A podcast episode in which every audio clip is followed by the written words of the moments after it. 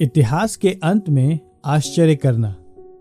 और परमेश्वर, तुम क्लेश पाने वालों को हमारे साथ उस समय विश्राम दे, जब प्रभु यीशु अपने सामर्थ्य दूतों के साथ स्वर्ग से धधकती आग में प्रकट होगा।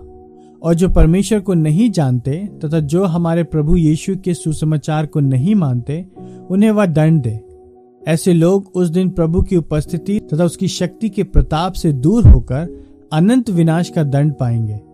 जब वह अपने पवित्र लोगों में महिमा पाने और उन सब में जिन्होंने विश्वास किया है, आश्चर्य का कारण होने के लिए आएगा और तुम में भी, क्योंकि तुमने हमारी साक्षी पर विश्वास किया। तो सतस्नो लिखियो, एक, सात से दस।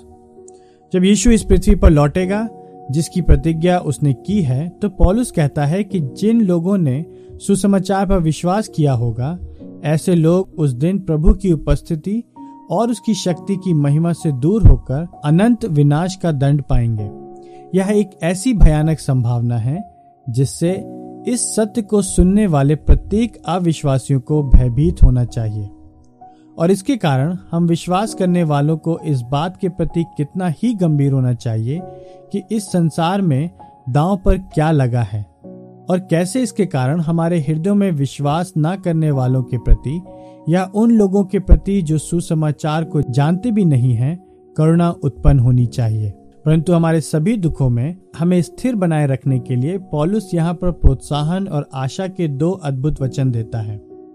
परमेश्वर तुम क्लेश पाने वालों को उस समय विश्राम देगा, यदि हम इतिहास के अंत के निकट में दुख की एक भयानक तीव्रता का अनुभव करते हैं तो परमेश्वर के वचन को दृढ़ता से थामे रहें। विश्राम आने ही वाला है। आपके दुख अंततः विजय नहीं होंगे। और आपके शक्तिशाली प्रतीत होने वाले विरोधी उस दिन के विषय में पछताएँगे, जब उन्होंने प्रभु के लोगों को हाथ लगाया था। परंतु इसके पश्चात प्रोत्साहन और आशा का सबसे उत्तम शब्द आता है।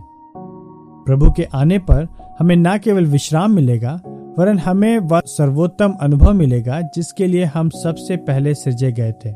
हम उसकी महिमा को देखेंगे और हम उसकी महिमा में इस रीति से आश्चर्य करेंगे कि, कि संपूर्ण संसार की दृष्टि में प्रभु हम में महिमान्वित होगा। पद दस वह अपने पवित्र लोगों में महिमा पाने और उन सब में जिन्होंने विश्वास किया है आश्चर्य का कारण होने के लिए आएगा। हम लोग आश्चर्य करने के लिए बनाए गए थे। क्रूस पर चढ़ाए गए। जी उठे। फिर से आने वाले महिमा के राजा, यीशु क्रीस से अधिक अद्भुत आश्चर्य का पात्र कोई और नहीं है। वह अपनी महिमा के गंतव्य को प्राप्त करेगा और हम अपने आनंद के गंतव्य को प्राप्त करेंगे। जब हम सबसे महान आश्चर्य के पात्र पर सिद्ध, पाप रहित, अनंत रीति से आश्चर्य करना आरंभ करेंगे।